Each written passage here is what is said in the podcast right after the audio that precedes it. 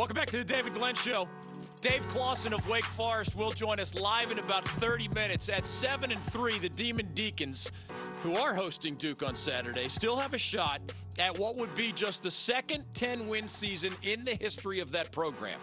Devastated, of course, by, no surprise, to lose at Clemson, but to get demolished by the Tigers the way they were at Death Valley. We'll see how the Deeks bounce back against the Blue Devils. Dave Clawson in 30 minutes. David Cutcliffe joining us now. The 12th-year Duke coach always drops by to talk life and sports and football and his Blue Devils. He was the National Coach of the Year 6 years ago, two-time ACC Coach of the Year at Duke, the SEC Coach of the Year during his time at Ole Miss. His Devils heading to Wake Forest for a Saturday night special. It'll be an ACC Network game at 7:30 in Winston-Salem. Coach Cut, welcome back to the David Glenn Show. How are you? Hey, David, I'm fine.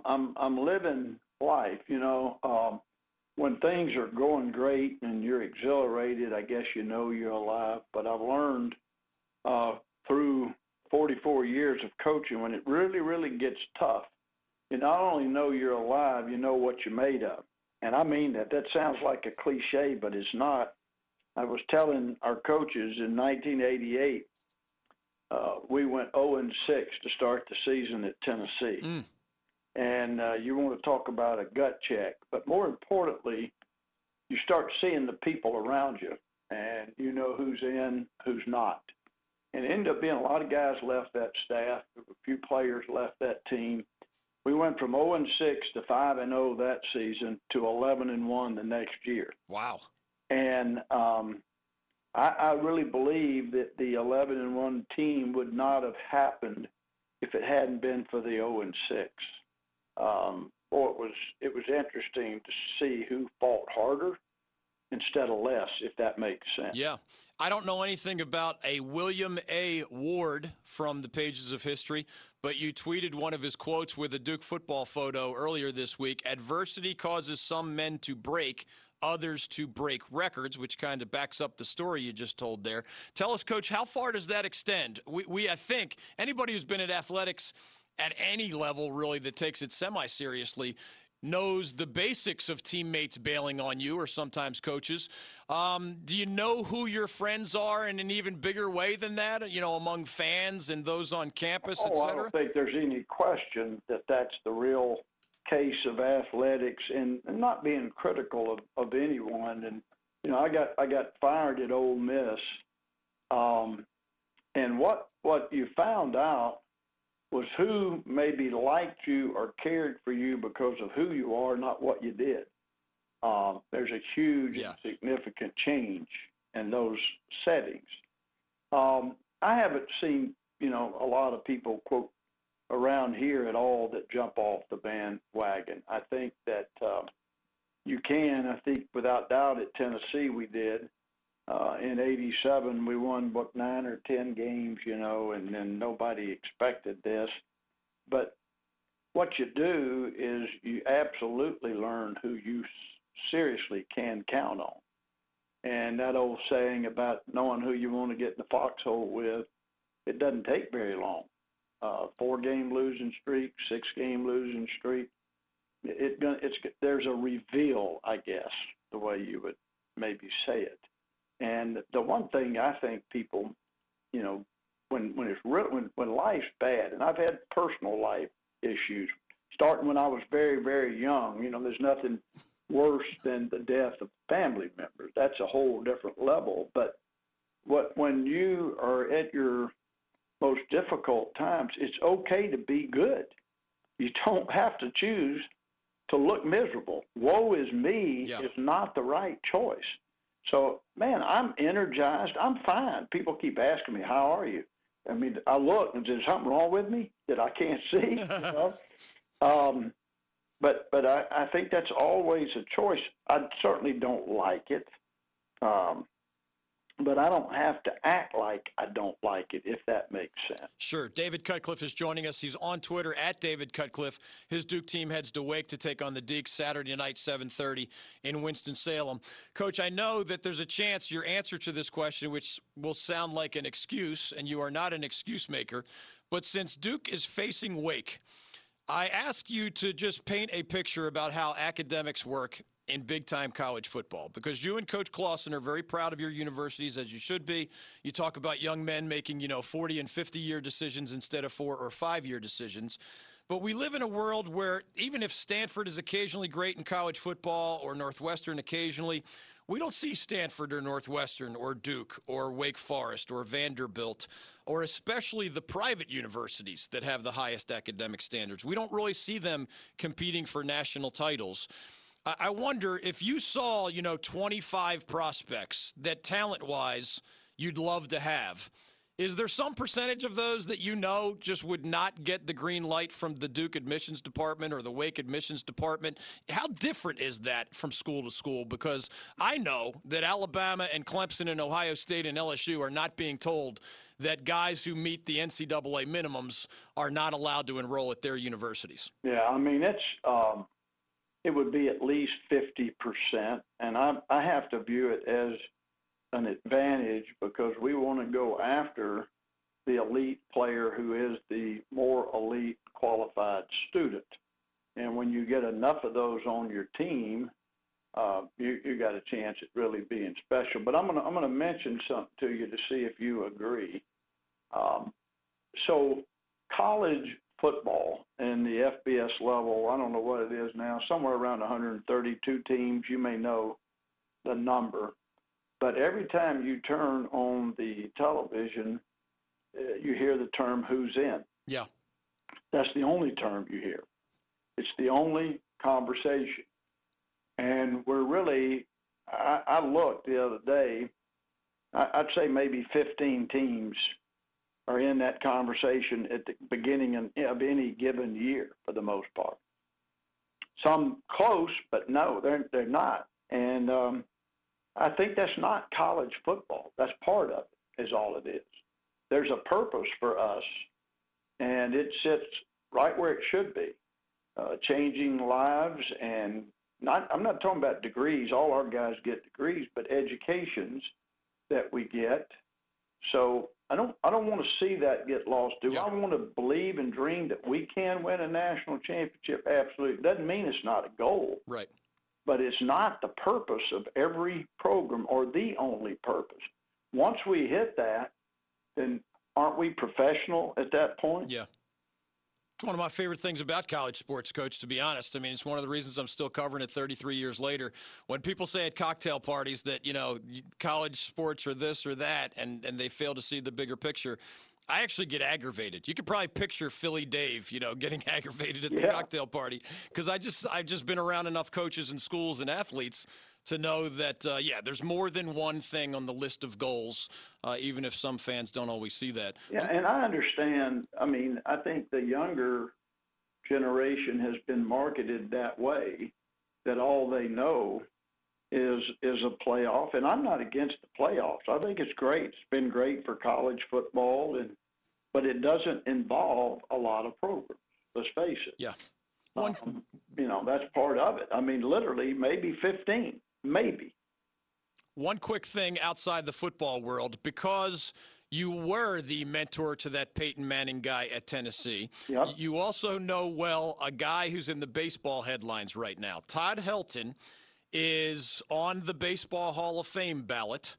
And I think you shared once a story about not a figurative briefcase filled with money, but wasn't there a literal briefcase filled with money when Major League Baseball came calling for Todd Helton when he was the backup QB? Absolutely. We were in camp. So he hadn't attended class, but we're in two-a-days. That's what you called it back then. We don't have them anymore. Right. So we have a night meeting, and there's no Todd. I'm like, do y'all know where Todd is? They're zipper mouth. Nobody says a word.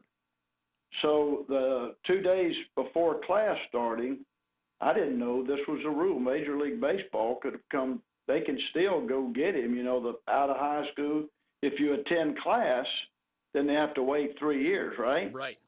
So Todd's grandmother calls me. She says, Coach, there's three men out here from the San Diego Padres. That's who had drafted him out of high school. They have a suitcase of money. So I don't know how much it is, but they keep putting it in front of his face. Wow. And she said, you better get out here in a hurry. So I did go out there. I called his mother and father on the way, and thank goodness that he was the first player taken in the second round out of high school. But what I tried to tell his mother and father, his parents, I said, I think we're going to do a better job of developing in him. He's going to be able to play baseball, play football. We're going to feed him. We're going to put him to bed. We're going to have a curfew. We're going to encourage him. We're going to help him. We're going to strength train him year-round. You become a minor league ball player, he's hanging around a bunch of people that there's no God knows what he's doing. And so that wanted out was the development, and it worked because he was the fourth player taken in the first round by the Rockies after his third year in college. And I'm just texting with Todd last week prior to all this. If you want to see me get Alabama angry, if he doesn't get in, because it ain't got a dang thing to do with Coors Field when you hit that many singles and doubles, right? Yes. You know what I'm saying? Yep. So I don't want to hear that mess. Yeah. And if you look up, all you listeners, if you're baseball fans, look up top 25 guys in doubles, top 25 guys in lifetime batting average, all of these things, and a Gold Glove first baseman. Come on, man. Yeah. You know, and Todd wasn't, you know, he wasn't always playing for pennants. And so you have to just have a lot of personal pride. I used to go to his house. We'd watch film of pitchers. You know, I mean, it was awesome. He was such a dedicated baseball player and has such a deep love for the game that I hope that happens. Last thing for David Cutcliffe as he takes his Blue Devils to Wake Forest. You know the deal to get bowl eligible again, and you guys have been to, what, 6 in the last 7 years. Yep. You got to beat a good Wake team that has 7 wins already. You got to beat a good Miami team that's trying to tie for the coastal title. That is not an easy road, and as we speak, Coach, I don't see a lot of criticism of you for the most part over 12 years, but I've seen some Duke fans, you know, ask whether you made a false assumption about this year's quarterback or your offensive staff, et cetera. Are you more of the mindset, you know, that at least people care than that? Yeah, absolutely. That's part of the love of our game. And it's good that people care and that people have some passion and expectation for Duke football. You know, we're going to play one game at a time. But, you know, people, I don't make excuses. People don't know the circumstances surrounding any of it. They also don't always know what you think. Yeah. You know, so it's an interesting thing when people do compare that. I'm not complaining. Believe me, I'm 44 years. I've been called a lot of names, a lot of them to my face, yeah. You know. So been there and done that. I think the thing, and I tell all the players, I tell Daniel Jones every week, focus on your work, not what other people think of your work. Once you learn that, you know, you can last in this business a long time. Good life advice, as usual, from David Cutcliffe of Duke. Good luck against the Demon Deacons, Coach. Thanks for dropping by. Thanks, David. Take care. You too. David Cutcliffe, 12th year at Duke. Dave Clawson, 6th year at Wake Forest. Coach Clawson will be on the other sideline on Saturday night. He'll drop by here on the David Glenn Show in about 15 minutes. Your calls are on the other side, 1-800-849-2761. Here's what's on our agenda. Ask yourself if you have a question or comment about any of these. Week 12 in the NFL kicks off tonight.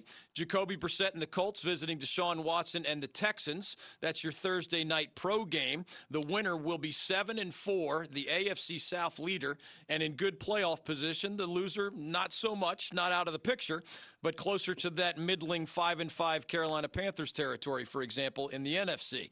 College football, Week 13 continues tonight. NC State is at Georgia Tech. Just as Duke needs to win out to get to a bowl, NC State needs to win out to get to a bowl. So you got to beat the Yellow Jackets at their place tonight just to make that game against Carolina in Raleigh matter in terms of bowl eligibility. More on that with your questions and comments and my thoughts, of course, as well. The rest of the college football weekend is led by that Penn State-Ohio State matchup, but Georgia hosts Texas A&M, Oklahoma hosts TCU, and in ACC country, Pitt and Virginia Tech are both still alive in the race to Charlotte to face Clemson for the ACC title. The Panthers and the Hokies go head-to-head on Saturday, just as Duke faces Wake. Boston College takes on Notre Dame. The Tar Heels are in non-conference play against Mercer. Of course, Mack Brown and company need to win that game against that FCS opponent just to make its trip to Raleigh matter more in terms of bowl eligibility. You can't get to 6 wins against the Wolfpack unless you get to 5 wins against Mercer on Saturday. College basketball includes both the Devils and the Heels as well. Carolina beat Elon last night. It was close, longer than expected before the Tar Heels pulled away in the second half. #1 Duke is at Madison Square Garden to face Cal tonight, and they will have either Georgetown or Texas tomorrow in the second part of that doubleheader. The Canes are facing the Flyers tonight. I'm bringing the Elon 7 a.m. tailgate guys to that game after taking them out to dinner. Actually, both teams right now are in playoff position.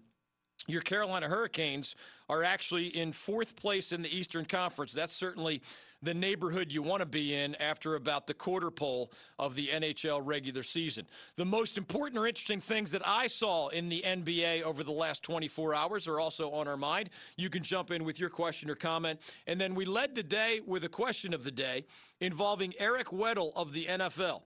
He played the last 3 years with the Ravens. He's now with the LA Rams. The Rams host the Ravens on Monday Night Football this week. Eric Weddle told his Rams coaches and teammates, "I'm not telling you guys anything about the Baltimore Ravens."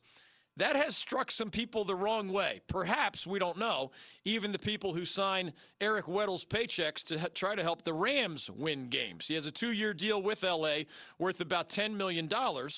But as his coach, Sean McVay, says, such things are up to each individual player. There's no NFL rule against giving the goods on your former team to your current team. Eric Weddle so thoroughly enjoyed his 3 years with the Ravens that he was quoted yesterday saying, "What kind of man would I be if I just turned my back on all of those guys?" He's doing all the other preparation for Baltimore and Lamar Jackson and the Ravens come to town, but he's not treating the Ravens any differently than he would any other opponent, and he is certainly not sharing any intel with his LA Rams teammates. As remember, LA's season is hanging in the balance, folks. They're only 6-4. The Ravens, you may have seen, are one of the best teams in the NFL. If I'm one of Weddle's teammates, man, I want to know all I can about Lamar Jackson's tendencies or the Ravens' defense's tendencies as he was a part of those defenses over the last 3 years. He says, "No way, Jose." Some people love the idea, and I certainly can't criticize his intentions. Some people think it's just missing the bottom line. You're getting paid to win football games, dude. Don't forget that when you collect your paycheck. You can be next with your question and comment at 1-800-849-2761. Dave Clawson of Wake Forest later this hour. Last call for phone calls is next at 1-800-849-2761 on The David Glenn Show. Megan Rapinoe is joining us on The David Glenn Show. Not everybody wants to sort of back up Colin Kaepernick. Why are things like that important to you? I think it's all of our responsibility to try to make our country and our society and ultimately the world a place that is equal for everyone. This is The David Glenn Show.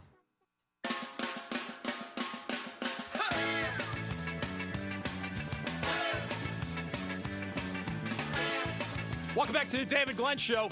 Darren, I won't put you on the spot right now because I like you, and I just went through an entire commercial break where I could have given you a heads up and then given you time to think about something, but I am not an evil guy along those lines. So I will not ask you right now, what is one of the most eye-opening moments for you when one of our guests said something where you reacted as if, I cannot believe that that guest just said what he or she said. So think about that, because I won't put you on the spot. But the visit with David Cutcliffe and the upcoming visit with Dave Clawson, along with our conversation about have you noticed especially small private universities with the highest academic standards, are rarely even in the picture of college football national championships. Whereas in college basketball, and frankly, if you look at schools like Stanford or Duke or Carolina, Carolina, of course, is a public university, but also top 30, according to the U.S. News and World Report, there are plenty of athletic departments at schools that may be small or private with high academic standards. They're not having trouble sometimes winning it all in basketball. I mean, Coach K has 5 NCAA titles at Duke, right? Stanford wins the all-sports competition virtually every year when they give you X number of points for how far and how much you achieved in this sport and that sport. But in those such things, what you did in swimming matters just as much as what you did in football, even if most of America pays a lot of attention to the football and almost no attention to the swimming. So clearly, college sports success at the highest level is possible, even at the places with the highest academic standards. One of my most unforgettable moments where I thought to myself, I can't believe our guest just said what he said on the air. It was long before you joined me. Do you even know the name Carl Franks? Would you know that Carl Franks was a former Duke football coach and one of David Cutcliffe's predecessors? I recognize the name as a Duke coach. Other than that, I know nothing. To be blunt, from the late 80s when Steve Spurrier was the Duke coach to the last 12 years when David Cutcliffe has been the Duke coach, there wasn't a whole lot of reason to pay any attention to Duke football in between, seriously, and that's over a long period, and I'm just being real with you. Fred Goldsmith had one good team. Otherwise, man, the 90s and the earlier part of the 2000s, they were truly one of the worst programs on earth. And they would go like 0-11 or 1-11 and stuff. And Carl Franks was the head coach for a while, and he said on our airwaves, hey, DG, when it comes to that academic stuff, I asked him a question somewhat similar to what I asked David Cutcliffe there. What was his answer? Like, more than 50% of the athletes, he likes their talent. There's no way he can get them into Duke. Yeah, he said at least 50%. All right, well, duh, I wonder why we don't have more of these high academic private universities competing for such things in football. And Carl Franks gave us part of the answer to why it hasn't stopped Coach K at Duke, and I couldn't believe he said it out loud. He goes, DG, think about it. If I need 3 extreme academic exceptions a year, and Coach K needs 3 extreme academic exceptions a year, guess what? If K gets 3, it might be 100% of his basketball recruiting class. And if I get 3 as the Duke football coach, that's 3 out of 25. Think about it. If K has 13 scholarship players, I don't know the exact number, but it might be more than half the roster got those special exceptions academically at an upstanding private university like Duke. And in the sport of football, of course, if you're only getting 3 out of 25 a year, Carl Franks is like, yeah, 3 for football and 3 for men's basketball sounds fair, until you realize it's 100% of some of K's recruiting classes. And it's, 12%, 3 out of 25 for our football signing class at Duke. I knew he thought that. All coaches think that. The fact that he said it out loud on our show, I have a feeling you hear the call from his athletic director in the aftermath, and I'm pretty sure he wasn't the Duke football coach for much longer after that appearance here on the David Glenn Show. We hope to not jinx people that way, and that includes our next guest. Dave Clawson of Wake Forest may be in the midst of one of the most successful seasons in Wake football history. The Deaks host the Devils on Saturday night in Winston-Salem. Coach Clawson live next on the David Glenn Show.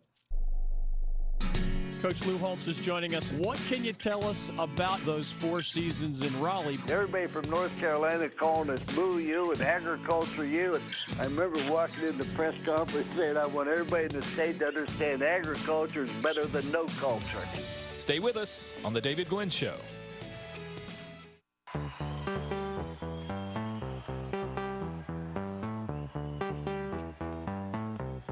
Welcome back to the David Glenn Show. Our next guest is the 6-year head coach at Wake Forest.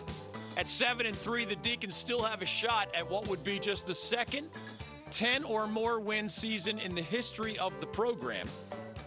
They are back from Clemson, where things went poorly. They host Duke, where they hope things go swimmingly well. Dave Clawson, welcome back to the David Glenn Show. How are you?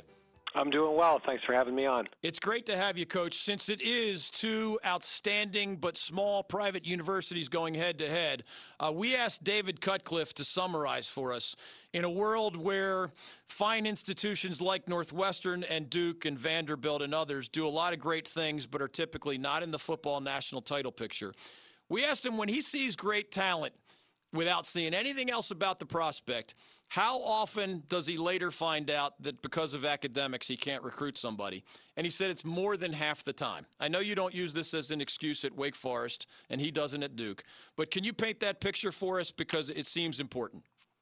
Oh, well, I think it's more than the grades. We asked the big picture of, you know, is the kid committed to graduating? Does he fit at Wake Forest academically? And the other piece of it is, does he fit here from a character standpoint? And I would agree with Coach Cutcliffe. That's certainly, when you throw the character piece in there, it probably eliminates 2/3 to 3/4 of the recruits.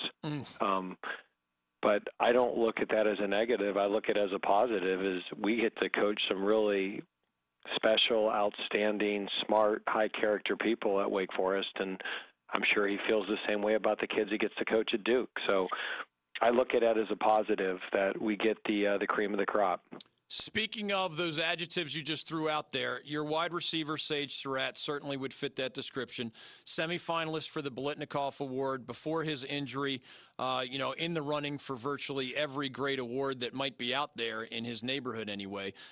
It is a violent sport. You deal with injuries all the time. Just tell us from a human perspective, what was your interaction like with your star player as he learned not too long ago that this season, as special it is, came to an end because of an unfortunate injury? You know, that's hard for any player, especially someone as competitive as Sage, who was having the type of year he was. But you remind them that, you know, they should have no regrets. I mean, he got hurt playing the game he loves. It's not like he did something foolish off campus or was doing something irresponsible, and it's part of playing football, and this is an injury he'll come back from, and he'll be stronger and smarter and set himself up to have an even better year next year. So it's unfortunate. I think, you know, all of us, when we heard the news he was out for the year, threw a little pity party for ourselves, because we certainly feel better playing these games with Sage. But I feel terrible for him, and I think we went 3 or 4 days. You know, we talked every day, and then I had dinner with him on Monday. And he's a glass half full type of guy, and he'll be fine, and he'll come back, and he'll be better than ever. Wake Forest coach Dave Clawson is joining us on the David Glenn Show. You can follow Coach on Twitter at Coach Clawson. Several of your ACC colleagues over the years, Coach, including right now Mac Brown at North Carolina, they have come up with variations of like a state championship.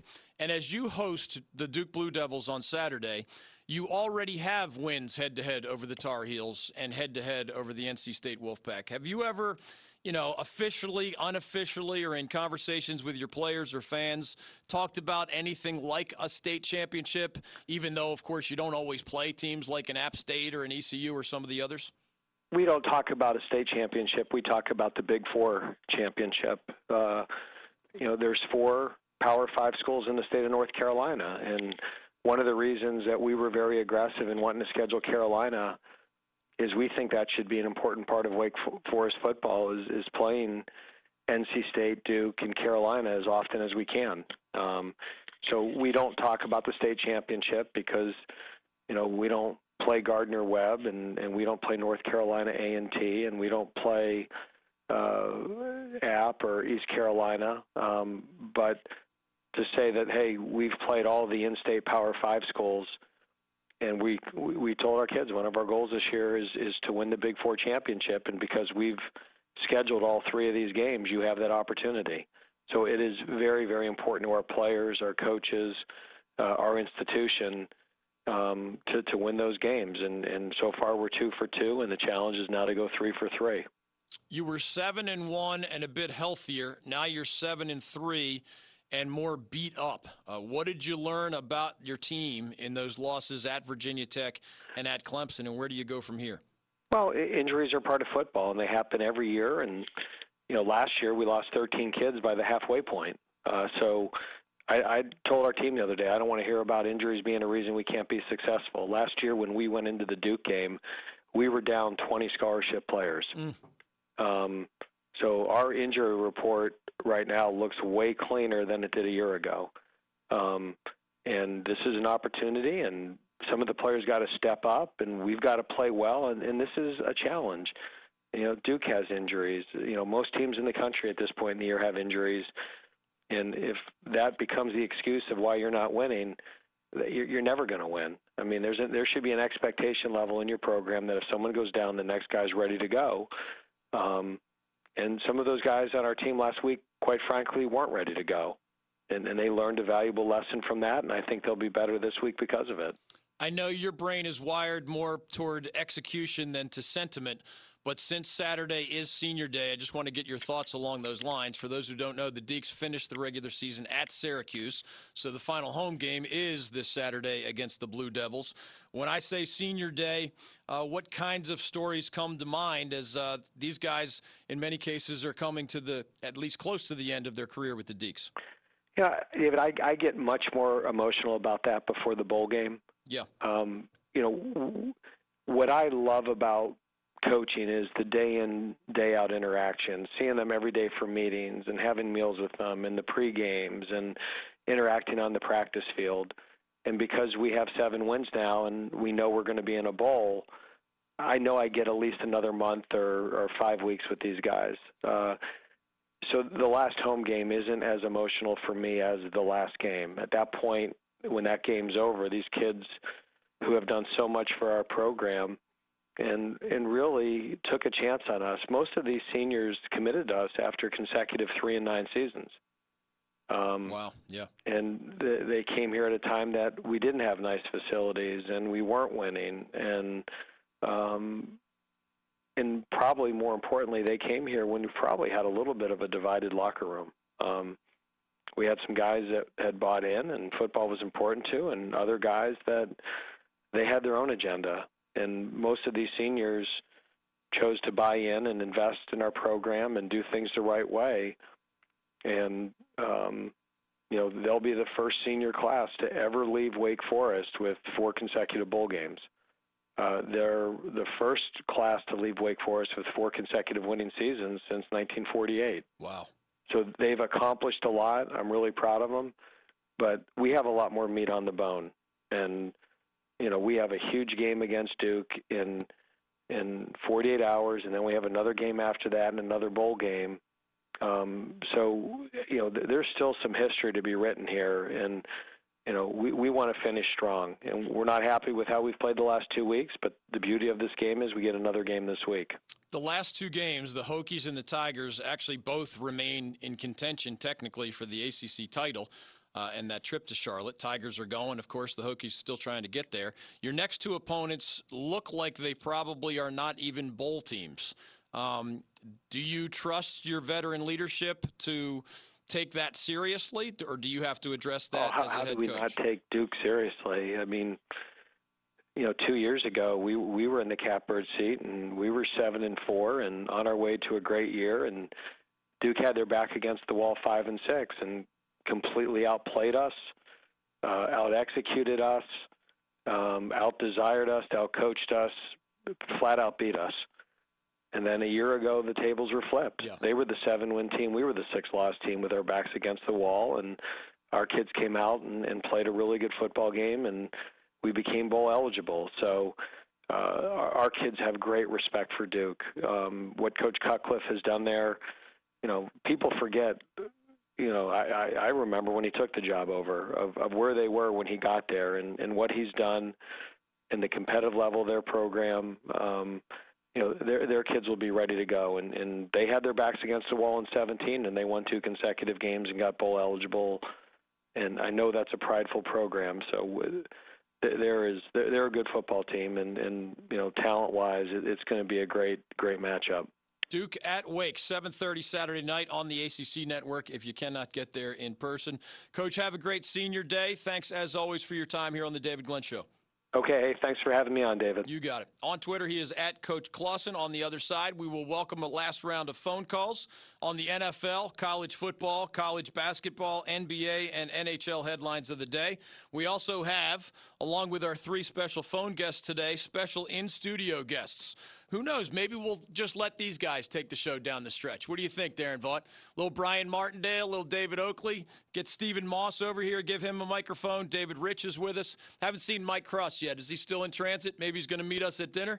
No, there's another guy. That's Dave Gorin, it looks like. That's Dave Gorin, correct? Yeah, give him a microphone. We're all in big trouble. Where Dave Clawson is a guest, Dave Gorin is usually nearby, right? A broadcaster for the Wake Forest football crew and a good friend of the David Glenn Show as well. We are coming down the stretch on the other side. We'll help you look forward to your TV sports menu options for this evening. We have some final thoughts on today, of course, as well. And you can be a part of it with your question or comment. 1-800-849-2761. That's your ticket in to the David Glenn Show. I don't want those damn Dukies rooting for us. They've hated all year long. Let them go right on hating. If the situation were reversed, I would hope they would lose by 100. You're in fantasy land if you ever think NC State's going to make it back to the national championship game. So just forget that right now. Go to hell, Carolina. Go to hell. Keeping the peace in NC on the David Glenn Show.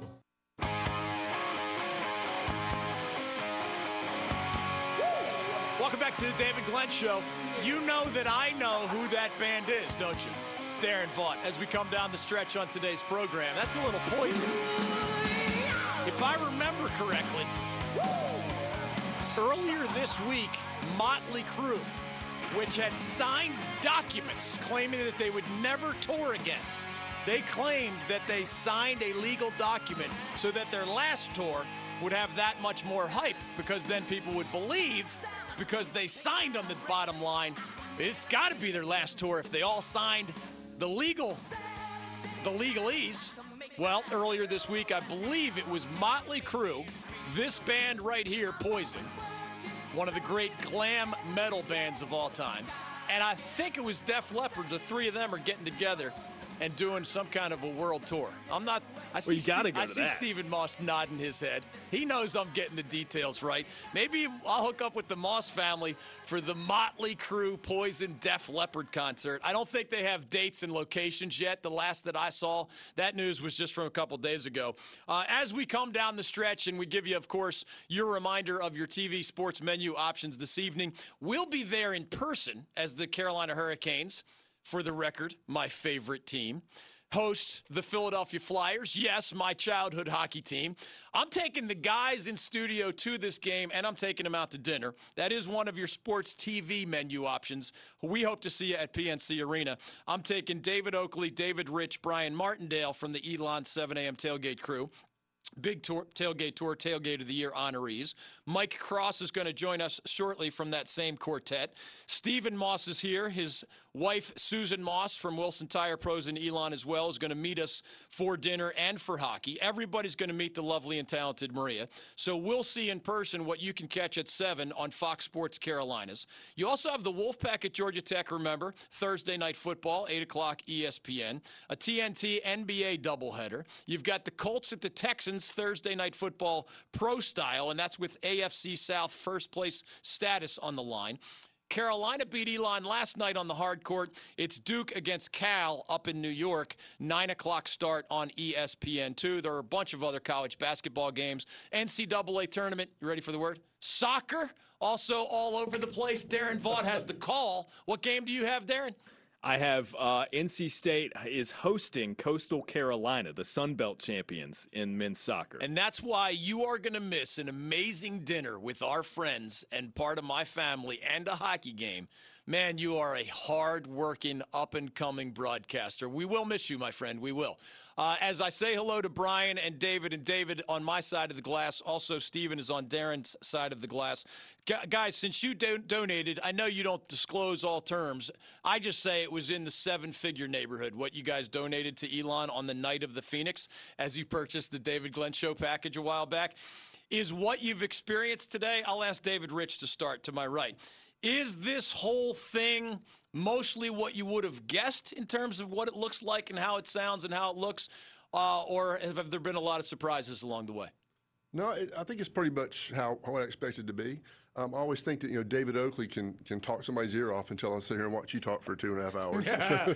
Yeah, Oakley has been known to chat up people at the tailgate. He is good that way. Martindale, what do you think? Did you hear that soccer reference? I know you and David are big soccer guys. Do you think we should talk more about soccer on sports radio? Oh, I always vote for more soccer. Yeah. Not sure your audience might agree with me.